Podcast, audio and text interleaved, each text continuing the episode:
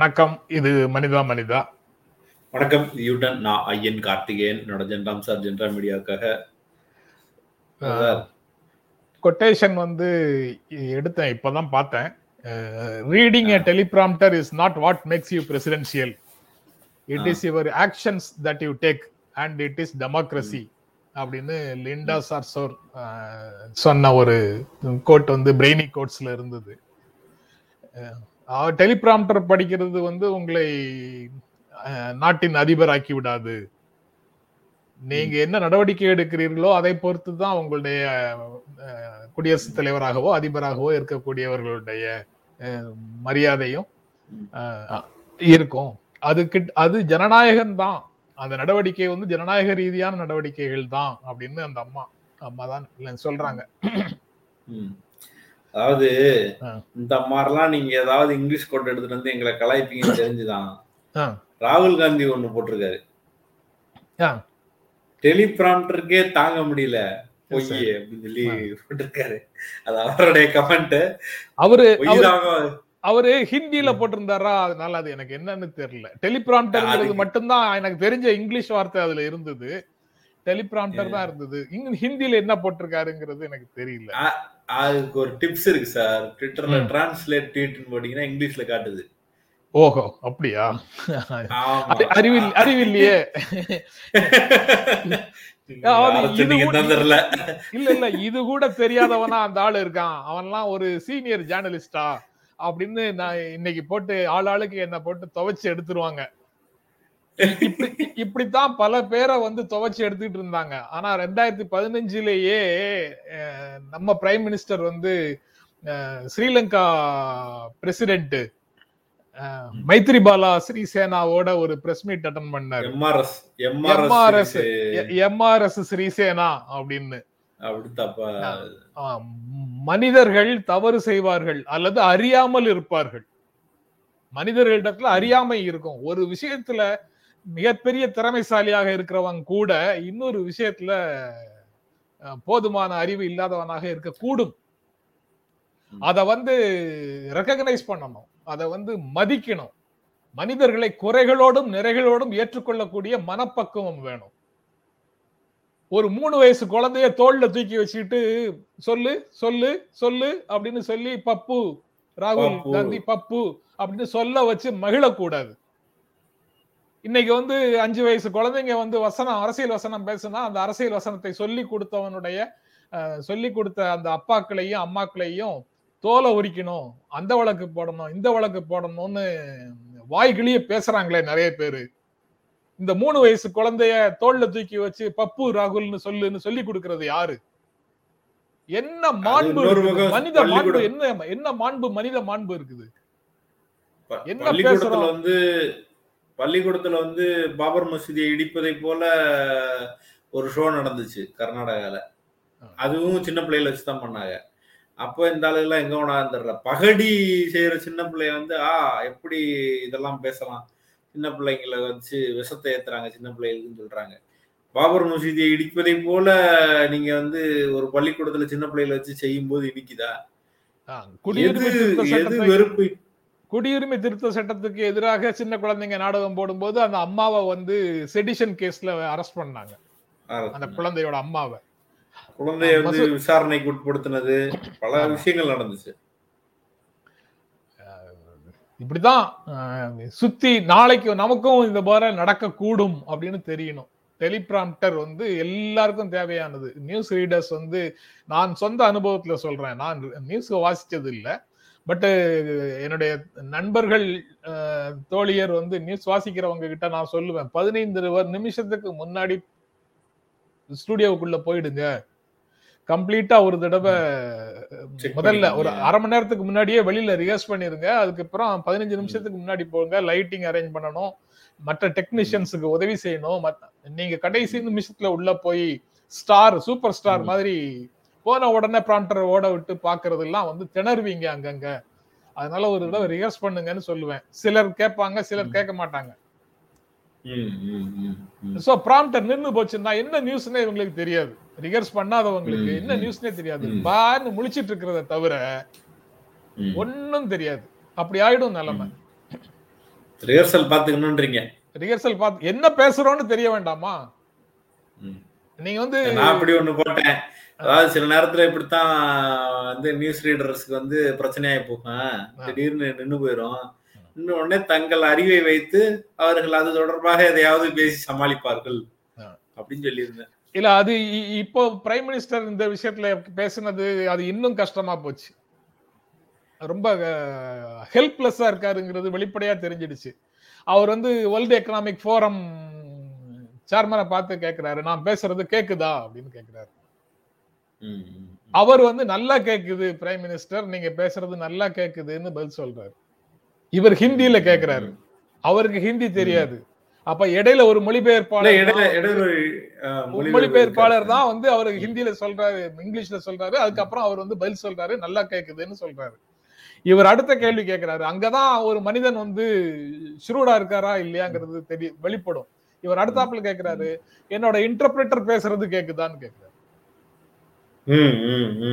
Interpreter. பேசுனது கேட்டதுனாலதான் முதல் கேள்விக்கே அவர் பதில் சொல்றாரு. அப்ப அந்த இடத்துல என்ன பேசுறதுன்னு தெரியாம கையறு நிலையில ஒருத்தர் நிற்கும் போதுதான் சம்பந்தமே இல்லாம ஏதாவது ஒரு கேள்வி வருது. ஆனா வந்து இருவேறு கருத்துக்களை வந்து ஊடகங்களும் போடுது பிஎம்ஓ தான் இதை உறுதி செய்யணும் ஒருவேளை அங்க இருந்த டெக்னிக்கல் பர்சன் வந்து அவரை இன்டரப்ட் பண்ணியிருக்கலாம். டெக்னிக்கல் பர்சன் இன்டரப்ட் பண்ற பண்ணி வந்து சரியா கேக்குதாங்கிறத செக் பண்ணுங்கன்னு சொல்லியிருக்கலாம் அப்படின்னு ஒரு ஆங்கிள் வைக்கிறாங்க. அத வந்து பிஎம்ஓ தான் உறுதி செய்யணும். ஒருவேளை ப்ராப்ளமா ஒரு தொலைக்காட்சியில லைவ் போயிட்டு இருக்கும்போது நம்ம யூடியூப்ல வந்து கேக்குறோம். நான் பேசுறது கேக்குதா? ஏதோ ஒரு பிரச்சனை வருது. நீங்க கமெண்ட்ல போடுங்கன்னு நம்ம கேக்குறோம். ஆனா தொலைக்காட்சியில இந்த மாதிரி கேட்கவே மாட்டாங்க. நம்ம வந்து அந்த இறுக்கமான சூழலை எல்லாத்தையும் உடைக்கணும்னு முடிவு பண்ணிட்டு அந்த மாதிரி கேள்விகளை கேட்கிறோம்.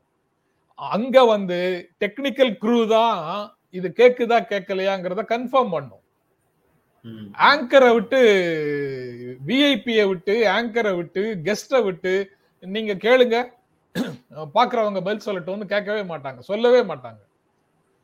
அப்படி பிஎம்ஓல இருந்து சொல்றாங்கன்னா இதையும் அப்ப பிஎம்ஓல இருந்து அப்படி சொல்றாங்கன்னா எனக்கு என்ன சந்தேகமா இருக்குன்னா அங்க எத்தனை டெக்னீஷியன்ஸ் வேலை போக போகுதோ இன்னைக்கு அப்படிங்கிறது எனக்கு தெரியல. எத்தனை பேர் மேல பிரைம் மினிஸ்டரை வந்து திணற வச்சதுக்காக அது வந்து நாட்டினுடைய பெயருக்கே நற்- நற்பெயருக்கே களங்கம். அதனால நீங்க வந்து தேச துரோக வேலைகளை செஞ்சிட்டீங்கன்னு எத்தனை டெக்னீஷியன் மேல தேச துரோக வழக்கு போட போறாங்களோ தெரியல. யார் யார் மேல என்னென்ன காரணங்களுக்காக விசாரணை கமிஷன் வேணும்னு யார் யாரெல்லாம் கேட்க போறாங்க தெரியல. ஒரு கையேறு நிலையில பிரைம் மினிஸ்டர் வைக்க முடியுமா? ஒரு. செகண்டா இருந்தா கூட. சார், பிரதமர் பாதுகாப்பா இருந்தாரான்னு கேள்வி கேட்பாங்களா? கேட்பாங்கல்ல கேட்பாங்கல்ல. பாதுகாப்பான்னா அவருக்கு பேச வேண்டிய பொருளை கொடுத்து பேச வச்சா தானே? அவரை கையேறு நிலையில ஒரு நிமிஷம் கூட வச்சாலும் அது நாட்டுக்கு கெட்ட பெயர் தானே? நீங்க. யூஏபிஏ போடலாம் ஒன் டுவெண்ட்டி ஃபோர் ஏ போடலாம் விசாரணை கமிஷன் வைக்கலாம் என்ன வேணாலும் செய்யலாம். இல்ல அது ரொம்ப முக்கியமானது. நீங்க சொன்னதையும் பத்திரிகைகள் இரு இருவேறு செய்திகளாக டெக்னிக்கல் கிளிச்சுன்ற மாதிரி ஒரு விளக்கத்தையும் கொடுத்துட்டு இந்த. மாதிரியான சந்தேக கேள்விகளையும் நீங்க சொன்ன வார்த்தைகளையுமே பயன்படுத்தி வச்சிருக்கிறாங்க. எண்ட் ஆஃப் டே என்ன நடந்தது என்பது அங்க இருப்பவர்களுக்கு தான் தெரியும் சொல்றாங்க. எனக்கு ஒரே எனக்கு ஒரே ஒரு சந்தேகம் தான் பிரைம் மினிஸ்டர் நரேந்திர மோடி மிக மிக திறமையாக எக்ஸ்டெம்போரா பேசக்கூடியவர் அப்படின்னு தான் நம்ம இதுவரைக்கும் கேள்விப்பட்டிருக்கோம். நம்ம ஊர்ல இருக்கக்கூடிய பிரைம் மினிஸ்டர் ஆதரவு தேச பக்தர்கள் பாரதிய ஜனதா கட்சி ஆதரவு அறிஞர்கள் எல்லாரும் நமக்கு என்ன சொல்லியிருக்கிறாங்க? நீங்க வந்து சீட்டு வச்சு படிக்க கூடாது குறிப்பெடுத்துட்டு படிக்க கூடாது இந்த மாதிரி ஒரு சின்ன நோட்புக்ல குறிப்பெடுத்து ஒரு துண்டு சீட்டுல வந்து குறிப்பெடுத்துட்டு வந்து பேசுனா உங்களுக்கு அறிவே இல்ல. அல்லது யாரோ எழுதி கொடுக்கிற ஸ்பீச்சை வந்து நீங்க பேசக்கூடாது. ஜெயலலிதா மாதிரி. அட்டை அட்டையா எடுத்து சென்டென்ஸ் சென்டென்ஸா பேசுனா ஜெயலலிதாவுக்கு அறிவே இல்ல. அப்படின்னு சொல்லுவாங்க. நான் வந்து அப்படி நினைக்கல. ஸ்பீச் ஸ்பீச் நீங்க எழுதி கொடுக்கிற ஸ்பீச்சை நான் வந்து பொருத்தமான இடத்துல பேசுறது தப்புன்னு நான் நினைக்கல. நான் அதை தப்பு இல்லைன்னு. நினைக்கிறேன். கையில குறிப்பெடுத்து. வச்சு பேசுவது தப்பு இல்லைன்னு நினைக்கிறேன் ஆனா இது. எல்லாமே தப்பு எக்ஸ்டம்போரா. அதாவது எந்த ப்ரிப்பரேஷனும் இல்லாம சிறப்பாக பேசுவது அவ- அவங்க மட்டும்தான் அறிவாளின்னு இங்க உள்ள அறிஞர்கள் பேசிட்டு இருந்தாங்க இப்ப ப்ராம்ப்டர் வேலை செய்யல அல்லது டெக்னிக்கல் கிளிச் ஒண்ணு வந்துடுச்சுன்னா பிரைம் மினிஸ்டரால ஏன் பேச முடியல.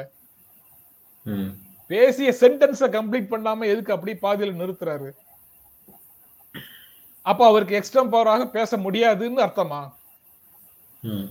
அப்படித்தான் ராகுல் காந்தி ரொம்ப நாளா சொல்லிட்டு இருக்காரு. ராகுல் காந்தி வந்து ஏற்கனவே டெலிபிராம்டர் பிஎம்ங்கிற மாதிரி கிண்டல் பண்ணியிருந்தாரு. இன்னைக்கு அவர் கிண்டல் பண்ணியிருக்கிறாரு.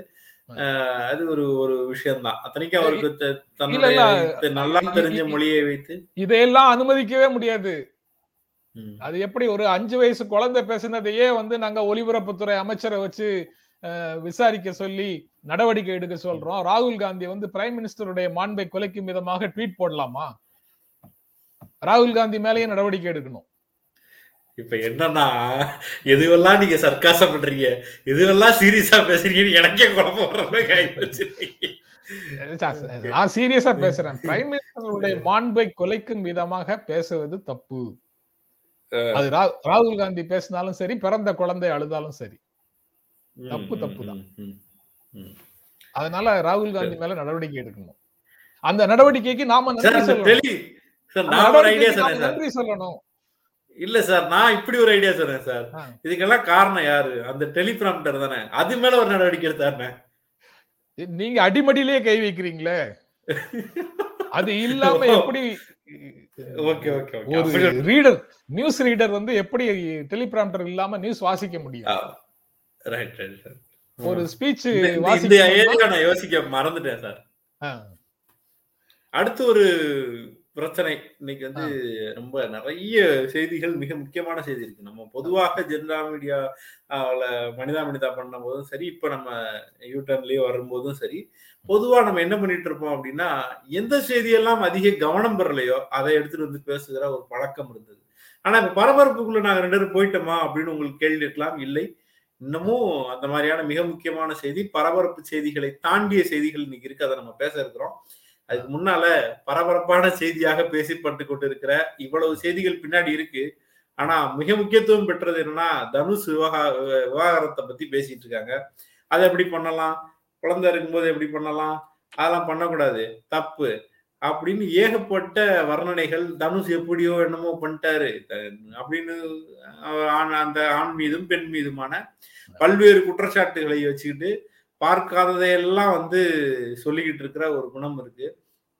அட்ஜஸ்ட் பண்ணிக்கங்க. நிறைய சொல்லிக்கிட்டே இருக்காங்க. அது அவர்களை பற்றி தெரிந்ததும் தெரியாததுமான வதந்திகள். இன்னொரு பக்கம் ஒருத்தருடைய தனி மனித விஷயத்த தொட்டு பேசுவது தேவை இருக்கிறதா அப்படின்ற ஒரு விஷயம் இருக்கு. அவங்க ரெண்டு பேருக்குள்ள என்னவாக அண்டர்கோ பண்ணாங்கன்னு யாருக்கும் தெரியாது. தெருவோரத்துல ஒரு முறை படிச்ச ஒரு வா வாசனம் எனக்கு இன்றும் அது என் மனதை விட்டு நீங்காத ஒரு வசனமாக இருக்கு. இரண்டு நல்லவர்கள் சேர்ந்து வாழும்போது இருவருக்கும் அவங்க ரெண்டு பேரும் கெட்டவங்க கிடையாது ரெண்டு பேருமே நல்லவங்க. ஆனா இருவரும் சேர்ந்து இருக்கும்போது அவர்களுக்கு ஒத்து போகாமல் போகலாம். அப்படியான ஒரு வாய்ப்பு இருக்கு. இரண்டு பேரும் தனித்தனியாக நல்லவர்கள் தான் ஆனா இரண்டு நல்லவர்கள் சேர்ந்து இருக்கும்போது நன்றாக இருக்கிறதுக்கான வாய்ப்பு ஏற்படும் நம்மளால சொல்ல முடியாது. அதாவது அந்த வசனம். நீங்க சொல்ற வசனம் ரொம்ப கரெக்ட் நம்ம வந்து இதுக்கு முன்னாடி ஒரு சில நாட்களுக்கு முன்னால பேசியிருக்கோம் தெரியுமா? இரண்டு குறை உள்ள மனிதர்கள் ஒருவருக்கு ஒருவர் சார்பாக இருக்கிறது தான் ஒரு திருமணத்திற்கான நல்ல திருமணத்திற்கான ஒரு எடுத்துக்காட்டுன்னு பேசியிருக்கோம். நம்ம குறைகளை நாம வந்து ரெகக்னைஸ் பண்ணணும். அவங்க வந்து ரொம்ப தெளிவாக ரொம்ப நல்ல விஷயத்தை செஞ்சிருக்கிறதாங்க. அதாவது நாங்க நண்பர்களாக பிரிகிறோம். நானும் நீங்களும் நாளைக்கு ஷோ சேர்ந்து பண்ணல அப்படின்னு சொன்னா ஒருவரை ஒருவர் வெளியில தனித்தனியா திட்டிக்கிட்டு தான் இருக்கணும்னு என்ன அவசியம் இருக்குது? கண்டிப்பா கிடையாது. ஒருவரை ஒருவர் மதித்து கொண்டே நண்பர்களாக வந்து தனித்தனியாக நம்ம செயல்பட்டு கொண்டு இருக்க முடியும் தானே? அதே மாதிரி கணவன் மனைவியும் நண்பர்களாக இருக்கும். ஆனா கணவன் மனைவியாக இருக்க முடியாது. ரெண்டுக்கும் வித்தியாசம் இருக்கு. அதனால கணவன் மனைவியாக இருக்க முடியாது. அப்படிங்கறதுனால இல்ல இதுல ஒரு ஒருவருடைய தனிப்பட்ட விவகாரத்துல வந்து பக்கம் பக்கமாக எழுதுவது தேவையில்லைன்னு சொல்லிக்கிட்டு இருக்கிற குரல் அப்ப இன்னொரு குரல் வருது. அவங்க பொது வெளியில ஏன் போடுறாங்க? தனிப்பட்ட விஷயம்னா தனியா வச்சுக்க வேண்டியதானே டைவர்ஸ் எதுக்கு அறிவிக்கிறாங்க? அத வந்து அறிக்கையா ஏன் போட்டாங்க? அதனாலதான் பேசுறாங்க. அப்புறம் பொது வெளியில போட்டுட்டு பேசாத பேசாதன்னா அப்படின்னு ஒரு பார்வை வந்து ரொம்ப புதாகரமாவும் அதிர்ச்சிகரமாவும் இருந்துச்சு. இரண்டு பேர் பிரிவதை பொதுவில் அறிவிக்க கூடாது அப்படின்னு சொன்னா இவர்கள் ரெண்டு பேரும் பிரிந்திருக்கிறார்கள். ஆனா பொதுவில் தெரியாம பிரிஞ்சிருக்காங்கன்னு ஒரு காசிப்பு இங்க எழுதவே மாட்டாங்களா? இங்க நீங்க ஏன் பேசுறீங்கன்னு ஒரு கேள்வியாக இது இருக்கக்கூடும். இல்ல அவர் வந்து மதன்குமார் கேட்கிறாரு தனிப்பட்ட வாழ்க்கையை விமர்சன உரையாடுவது சரியா அப்படின்னு கேட்கிறாருன்னா இங்க ஏன் நீங்க பேசுறீங்க? அப்படிங்கிறது கூட அந்த கேள்வியாக இருக்கக்கூடும். மனவிலக்கு பெறுவது குறித்து ஒரு பார்வை இருக்குது சமூகத்துல. அது நெட்டையோ குட்டையோ அது இன்னொரு கமெண்ட் போட்டிருக்காங்க இன்னொரு நண்பர். நெட்டையோ குட்டையோ. அந்த கமெண்ட்ல உண்டான வார்த்தையை தான் நான் அப்படியே சொல்றேன். ஒல்லியோ குண்டோ ஏதோ ஒண்ணு இந்த மாதிரி ஒரு வரிசையாக சொல்லி திருமணத்திற்கு முதல்ல சம்மதிச்சுட்டா இறுதி வரை இருக்கிறேன்னு சொல்லியிருக்கிறீங்கல்ல இறுதி வரை இருக்கணும் அப்படின்னு சொல்லக்கூடியவர்கள் ஒரு பொது கருத்தாக பொது மனநிலையாக இருக்குது சமூகத்துல. ஆனால் சேர்ந்து வாழ இயலாதுன்னு இருவர் முடிவு செய்யும் போது பிரிந்து போவதற்கான உரிமை அவர்களுக்கு இருக்கிறது அப்படிங்கிறது மாடர்ன் டெமோக்ராட்டிக் ரைட்டாக இருக்குது. அதை இன்னும் வந்து ஒரு கன்சர்வேட்டிவ் சமூகம் ஏற்க ஏற்க மறுக்குது. அவர்களிடத்துல ஒரு உரையாடலாகத்தான் இதை பார்க்கிறோம். இதை சாக்காக வச்சு. தனுஷ் ஐஸ்வர்யாவோ அல்லது வேறு யாரோ ஒருவர் மனவிலக்கு பெறுவதை சாக்காக வச்சு மனவிலக்குக்கு எதிராக பேசக்கூடியவர்களுடைய மனநிலையோடு நாங்க உரையாடுகிறோம் அப்படின்னு தான் அதுக்கு மற்றபடி பற்றிய ஒரு ஒரு பார்வை இருக்கணும். பிளஸ் வந்து இதை போன்ற விஷயங்களை வந்து பொதுவெளியில் எடுத்துட்டு வந்து மோசமான விவாதிக்கிறது அவங்களுக்கு வழியை கொடுக்குற வேலையை செய்வதில் அர்த்தம் இல்லை. தனிப்பட்ட வாழ்வில் நமக்கு டிஸ்கஸ் பண்றதுக்கு எதுவுமே கிடையாதுன்றது தான் அதை வலியுறுத்துவதற்காகத்தான் இது. அடுத்த செய்தி வந்து இன்னமும் முக்கியமான செய்தி. இதுவெல்லாம் வந்து பெரிய கவனம் பெறாத செய்திகளில் ஒன்று. அந்த செய்தியில முதல் செய்தியாக இருக்கிற ஒன்று மீட்கப்பட்ட குழந்தை தொழிலாளர்களுக்கு நிதி எங்கே? அப்படின்ற கேள்வி. குழந்தை தொழிலாளராக இருந்தவர்களை மீட்டு ரீஹாபிலேஷன் பண்ணுகிற வேலையை வந்து செய்கிறாங்க தமிழ்நாட்டில் மட்டும் கிட்டத்தட்ட ஒரு மூவாயிரத்தி எண்ணூறு குழந்தைகளுக்கு மேலே அப்படி மீட்கப்பட்டு அவர்களுக்கு உதவித்தொகை கொடுத்து கல்வி கொடுத்துக்கிட்டு இருக்கிறாங்க. அப்படி கல்வி கொடுக்கிற அந்த நிறுவனத்துக்கு அந்த நிதி வருவது இல்லை. நூறு பர்சன்ட் ஒன்றிய அரசால் நடத்தப்படுகிற அந்த ஸ்கீமுக்கு ஃபண்டே இல்லை. மாதம் நானூறு ரூபாய் அந்த குழந்தைகளுக்கு வந்து உதவித்தொகையாக கொடுத்து கொண்டிருக்கிறார்கள் அது நின்று போச்சு. அதுல இருக்கிற வேலை செய்பவர்கள் யாருக்கும் சேலரி கொடுக்கல. அதற்கு பிறகு அங்கு அதற்கு இருக்கிற கட்டடத்திற்கான வாடகையை கொடுக்கல. அப்ப அந்த சிஸ்டமே இன்னைக்கு செதஞ்சிருக்கு. அவர்களை மறுவாழ்வுக்கு உட்படுத்துகிற ஒரு பயணத்தில் பெரிய தொய்வு அப்படின்ற ஒரு செய்தி இருக்கு. பெரிய விவாதமாகல அது மிக பேச வேண்டிய ஒரு விஷயம். அதை பத்தி யா கமெண்ட் கேட்கறக்காக இந்து பத்திரிகை எழுந்து அழைத்தவர்களுக்கு எந்த விதமான கமெண்ட்டும் கிடைக்கல. அதற்கான பதிலை யூனியன் கவர்மெண்ட் கொடுக்கலன்ற ஒரு செய்தியும் அதில் வருகிறது. குழந்தைகள் மிக முக்கியமானவர்கள் குழந்தை தொழிலாளராக சிக்கிய படு பாதகமான நிலையில் இருந்தவர்கள் அதை விட அதிக கவனத்துக்கு உட்படுத்த வேண்டியவர்கள். அவங்களுக்கு பிரிட்ஜ் கோர்ஸ் மாதிரி அவங்க பத்தாம் படிக்க வேண்டியவங்க ஆறாப்லயே வந்து விளையிட்டாங்க அப்படின்னா அந்த பத்தாப்புக்கு உரிய தரத்திற்கு அவர்களை மாற்றுவதற்கான வேலை நடக்குது. இது எல்லாம் தடுத்து நிறுத்தக்கூடிய வகையில் இது நடந்துருச்சு அப்படின்றதான் மிக மோசமானது. நூறு சதவீதம் இது வந்து ஒன்றிய அரசால் ஃபண்ட் பண்ண வேண்டிய ஒரு விஷயம். அது கைவிட்டு போனது என்பது மிக மோசமான ஒரு விஷயம். அது வந்து உடனடியாக அதை சீர்படுத்த வேண்டியது இருக்கு. ஸ்டேட் கவர்மெண்ட் வந்து இது எங்க ஃபண்ட்ல வரலீங்க எங்களுக்கும் இதற்கும் தொடர்பே இல்லைன்னு சொல்றாங்க. அதில் இருப்பவர்களின் கோரிக்கை என்னவாக இருக்குன்னா இப்போதைக்கு நீங்க ஃபண்டை கொடுத்துட்டு பின்னாடி அவர்கள்ட்ட கிளைம் பண்ணிக்கங்க அப்படின்ற ஒரு வாதத்தை இணை இணைப்பு சிக்கலாகுது. அதாவது யூனியன் லேபர் மினிஸ்ட்ரியிலேருந்து வரணும். National child labour project NCLP அப்படிங்கிற ப்ராஜெக்டில் உண்டான விஷயம். ஒரு இரநூறு ஸ்கூல்ஸ் வரைக்கும் ஸ்பெஷல் ஸ்கூல்ஸ் இருக்குது. அந்த பிரிட்ஜ் ஸ்கூல்ஸ் அதாவது குழந்தை தொழிலாளர்களை மீட்டெடுத்து மறுவாழ்வுக்கான வேலை செய்யும் போது வேறு பள்ளிகளில் மெயின் ஸ்ட்ரீம் பள்ளிகளில் படிக்க வைப்பதற்கு இடையில அவர்களுக்கு வந்து ஒரு பாலமாக மெயின் ஸ்ட்ரீம் பள்ளிக்கூடங்கள்ல இருக்கக்கூடிய கல்வி முறைக்கும் இவர்கள் வேலை பள்ளிக்கே போகாம வேலை பார்த்துட்டு இருந்த இடத்துக்கும் இருக்கக்கூடிய இடைவெளியை இட்டு நிரப்புவதற்கான பிரிட்ஜ் ஸ்கூல்ஸ் நடக்குது. அதற்கான உள்கட்டமைப்புக்கு தேவையான நிதியோ அல்லது சம்பளம் அந்த இடத்துல வேலை பார்க்கக்கூடிய பயிற்றுனர்கள் அல்லது ஆசிரியர்கள் இவர்களுக்கான ஊதியத்தை கொடுப்பதற்கான நிதியோ ஒன்றிய அரசிடமிருந்து வரவில்லை. இது நூறு சதவீதம் ஒன்றிய அரசினுடைய திட்டம் அப்படிங்கிறதையும் அந்த செய்திக்குள்ள சொல்றாங்க. அதைத்தான் ஐயன் சொல்லிட்டு இருந்தாரு. அதுக்குள்ள இணைப்பு வந்து போயிடுச்சு. அதாவது மிக முக்கியமான ஒரு விஷயம். அந்த ஃபண்டெல்லாம் ஸ்டாப் பண்ணப்படுறதுங்கிறது வந்து அநியாயத்திலே அநியாயம். அதை உடனடியாக சீர்தூக்க வேண்டியது இருக்குது. இன்னொன்று இது அதை விட மிக முக்கியமான செய்தி. இந்தியாவின் நிலைமை சரியா இருக்கா? ரெண்டாயிரத்தி இருபத்தொன்னுல இந்தியாவுடைய நிலைமை என்னன்னு எம். கே. நாராயணன் குறிப்பாக பாதுகாப்புத்துறையில் வேலை செய்தவர் கவர்னராக இருந்தவர் அவர் வந்து பல்வேறு சந்தேக கேள்வியை வைக்கிறார். அவர் வைக்கிற எல்லா கேள்விகளும் மிக முக்கியமான கேள்விகள். அவர் வந்து ஒரு பெரிய டீட்டெயில் அனாலிசிஸை வந்து பண்ணியிருக்கிறாரு. ஹிந்து பத்திரிகையில அந்த செய்தி வந்திருக்கிறது. அந்த செய்தி எடிட்டோரியல்ல ஒரு பெரிய பக்கமாக வந்திருக்கிறது. அவர் ஒவ்வொன்றா டச் பண்றாரு. முதல்ல சைனா வந்து என்னவெல்லாம் செஞ்சுக்கிட்டு இருக்கு? சைனா வந்து யாரையெல்லாம் தட்டி இருக்கு அப்படின்ற இடத்துல இருந்து அதை தொடங்குகிறார்.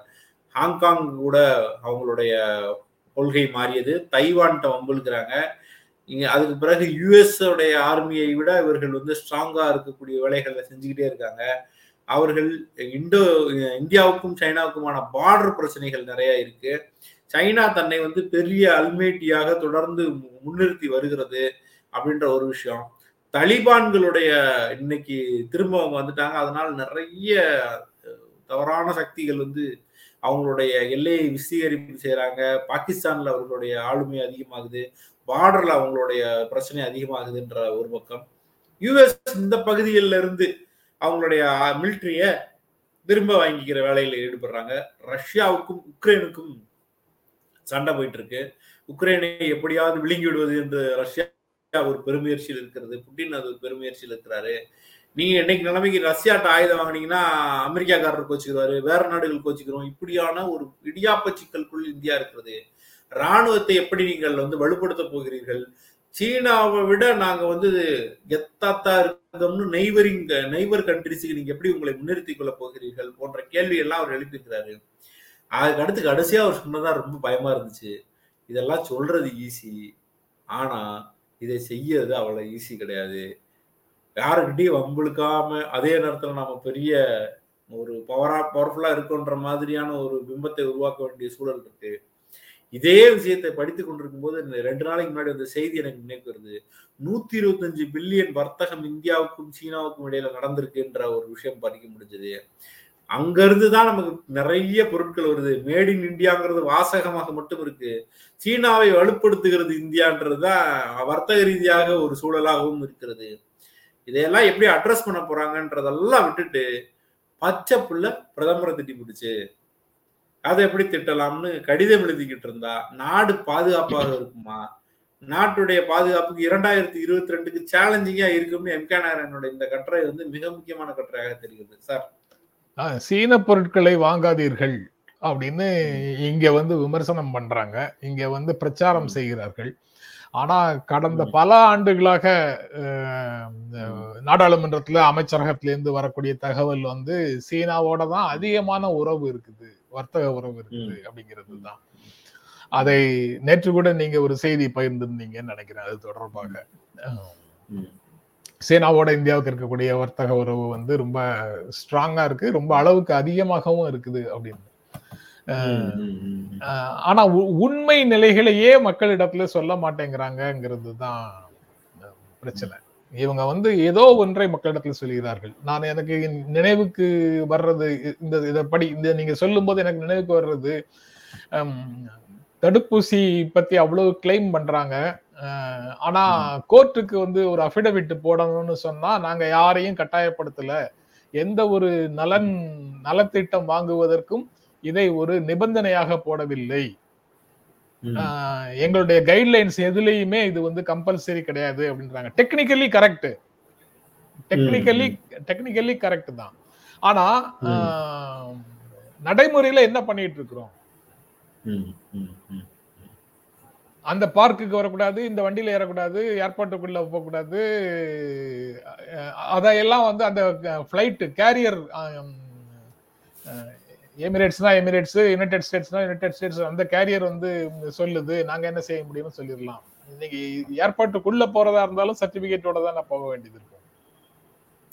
ஆக நான் கண்டிஷன் போடலன்னு அப்ப கோர்ட்ல ஏன் சொல்றீங்கன்னு தெரியல. அது இண்டிவிஜுவல் சாய்ஸ் அப்படிங்கிறது ஒரு வெளிநாட்டு அறிஞர் சொல்லியிருக்காரு இன்னைக்கு இந்து பத்திரிகையில அந்த செய்தி அதுவும். ஒரே ஒரு ஆளுக்கு நீங்க வந்து வேக்சினேஷன் விட்டீங்கன்னா அது எல்லாரையும் பாதிக்கிற மாதிரியான ஒரு சூழலை உருவாக்கும் அப்படின்னு சொல்லி அவர் ஒரு கட்டுரை எழுதுறாரு. அதை ஏன் கோர்ட்ல ஏன் சொல்ல முடியாதான்னு கேக்குறேன் ம் ம் ம். கரெக்ட் கரெக்ட் கரெக்ட் நீங்க என்கிட்ட சொல்றீங்க நான் உங்ககிட்ட கேக்குறேன்ல இத வந்து கோர்ட்ல. அரசாங்கம் சொல்ல முடியாதா? கோர்ட்ல போய். அபிடவிட் போடும்போது மட்டும் ஏன் இப்படி போட வேண்டியதாக இருக்குது? கோர்ட் சொல்லிட்டு நிக்கிறாளானே தெரிய மாட்டேங்குது.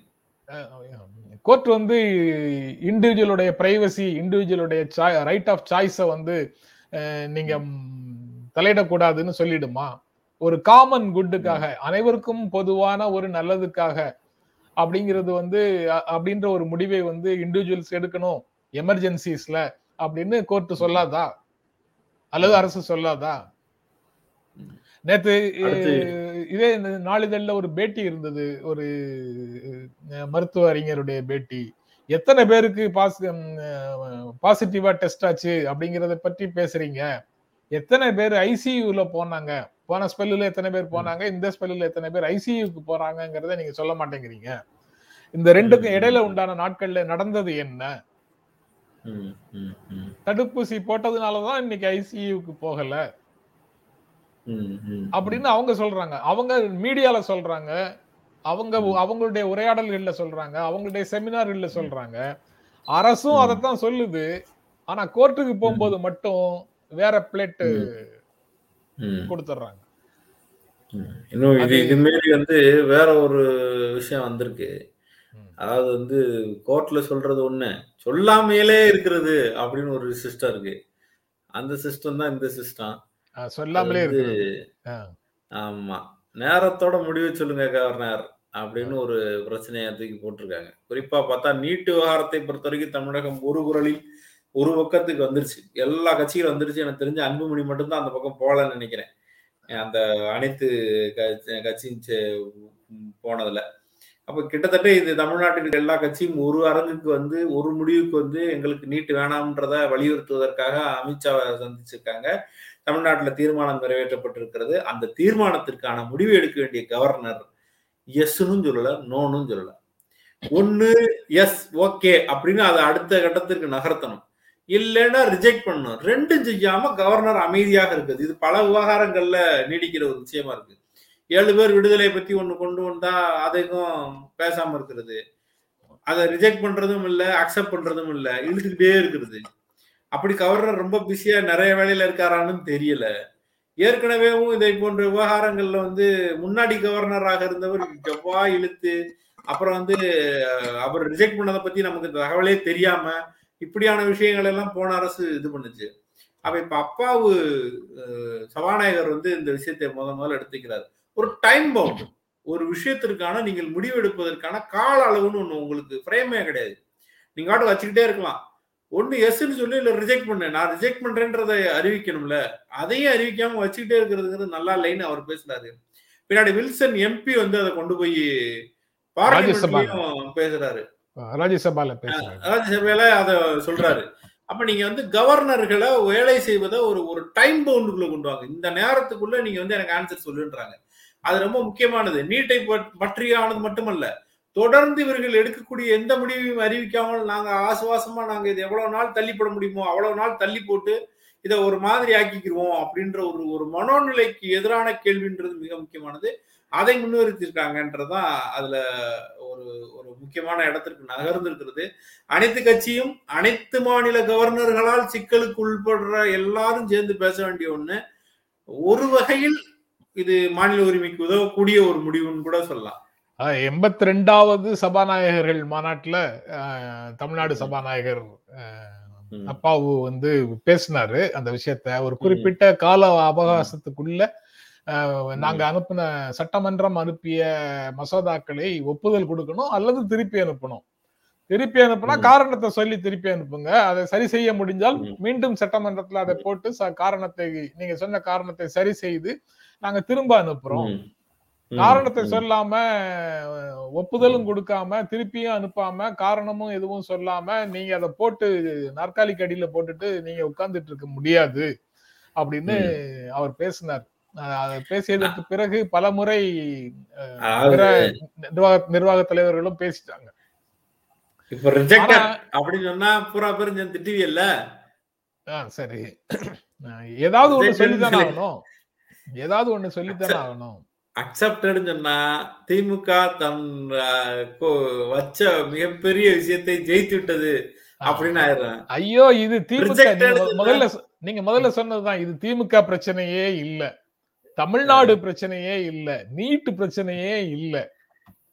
இது வந்து ஒரு சிஸ்டம் ஒரு ஜனநாயக நாட்டுல ஒரு ஜனநாயகத்தின் அடிப்படையில இயங்கக்கூடிய ஒரு நிர்வாக அமைப்புல ஒரு விஷயம் எப்படி நடக்கணும்? அதுக்கு ஒரு கான்கிரீட்டான ஒரு குறிப்பான ரூல் வேண்டாமா? ஒரு விதி வேண்டாமா? அப்படிங்கிறதுக்காக ஏற்படுத்தப்படு ஏற்படுத்துகின்ற ஒரு முயற்சி. இது வந்து ஆளுக்கு தகுந்த மாதிரி பிரச்சனைக்கு தகுந்த மாதிரி மாறக்கூடியதாக இருக்கக்கூடாது. வந்ததுன்னா ரெண்டு மாசம் அல்லது மூணு மாசத்துக்குள்ள அல்லது ஒரு மாசத்துக்குள்ள. அது எவ்வளவு நாள் வேணாலும் வச்சுக்கோங்க. ஒரு நீங்க நீங்க அதுக்கு வந்து ஒரு ஈகிள் ஐ பெர்ஸ்பெக்டிவ் கொடுத்து மேல கொண்டு போனீங்க. இப்ப நான் அப்படி திரும்ப கீழே கொண்டு வந்துடுறேன். இப்படி சின்ன சின்னதா அவர்களுக்கு சிக்கலாக இருக்கக்கூடிய எல்லா விவகாரத்தையும் வேற வேற விவகாரத்திலும் இதே மெத்தட் தான். அதில் யாருக்கு பலன்? அரசியல் ரீதியாக யார் வெல்வார்? இத ஓகே சொன்னோம்னா அங்க இருக்கிற எந்த கட்சி பயன்பெறும்? இதை ரிஜெக்ட் பண்ணோம்னா புற பிரிஞ்சு அரசியல் ரீதியான அழுத்தத்தை வைப்பாங்களே? இது ரெண்டுக்கும் இடையில தானே கேம் இருக்கு? இதெல்லாம் தற்காலிகமானது.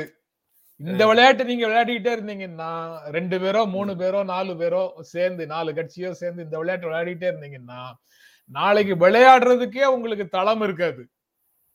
இந்த சமூக அமைப்பே இந்த ஜனநாயக சமூக அமைப்பே செதஞ்சு போயிடும். அது கீழே இருந்து மக்களிடத்துல இருந்து நடந்தாலும் நடக்கலாம் அல்லது அதிகாரத்துல இருந்து மேல இருந்து நடந்தாலும் நடக்கலாம். ரெண்டுக்கும் நேத்து ஒரு விவகாரம் பேசணும்ல சார்.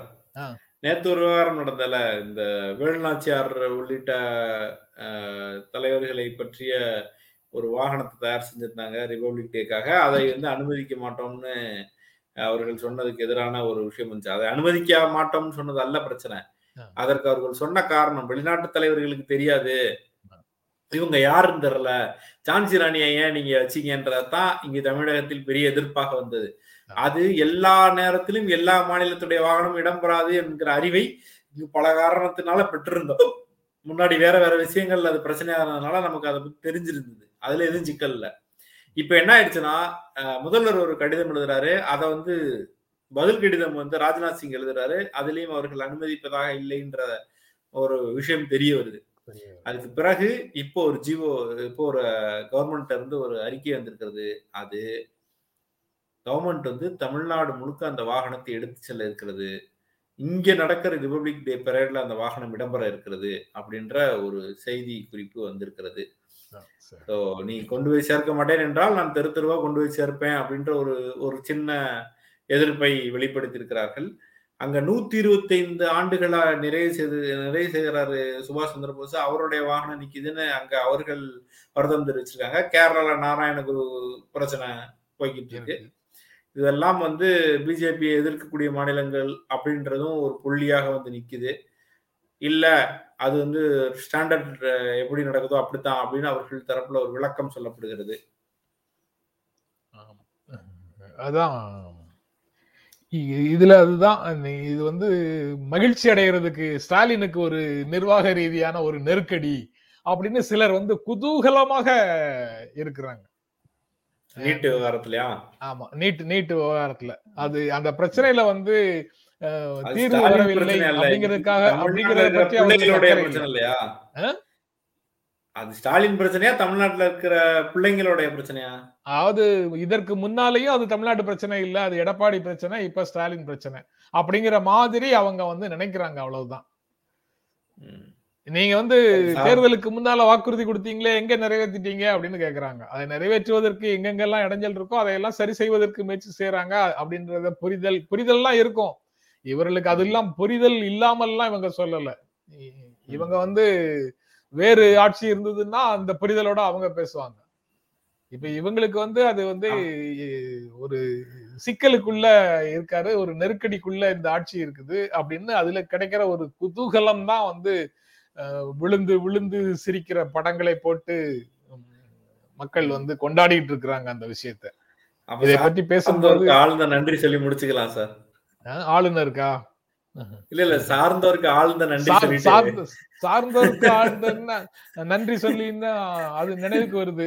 அவரும் வந்து நேத்து சுங்க வெங்கடேசன் ட்வீட் போட்டிருந்தாருன்னு சொன்ன அதே கருத்தை வந்து மக்கள் நீதி மையம் நிறுவனரும் வந்திருக்காரா? கேட்டிருக்காரு. அதாவது இவங்கெல்லாம் உலகத்துக்கு தெரியாத முகங்கள்னா தெரிஞ்ச முகங்கள் யார் யாரு கோட்ஸே. கோல்வர்கர் சாவர்கரா. அப்படின்னு. அவர் கேட்டிருக்கிறாரு சரி அதோட எடுத்த செய்திகள் எல்லாத்தையும் பேசிட்டோம்னு நினைக்கிறேன் பிக் பாஸ் முடிஞ்சு கொஞ்சம் நிறைய தொடர்ந்து எழுத ஆரம்பிச்சார்னு நினைக்கிறேன். அவரோட அறிக்கைகள் இனிமே நமக்கு செய்திகள்ல இடம்பெறும் அப்படின்னு ஆ. நினைக்கிறேன். ரைட்டு. நிகழ்ச்சியை தொடர்ந்து பார்த்துட்டு இருக்கிறவங்கள் அனைவருக்கும் எங்கள் அன்பும் நன்றியும். மீண்டும் சந்திப்போம். நன்றி வணக்கம். எங்களுடைய வீடியோ உங்களை நேரடியாக வந்து சேரணும்னா ஜென்ரா மீடியாவை சப்ஸ்கிரைப் பண்ணுங்க. இது குறித்த அப்டேட்ஸ் உங்களை வந்து சேர்வதற்கு பெல் ஐக்கானை கிளிக் பண்ணுங்க.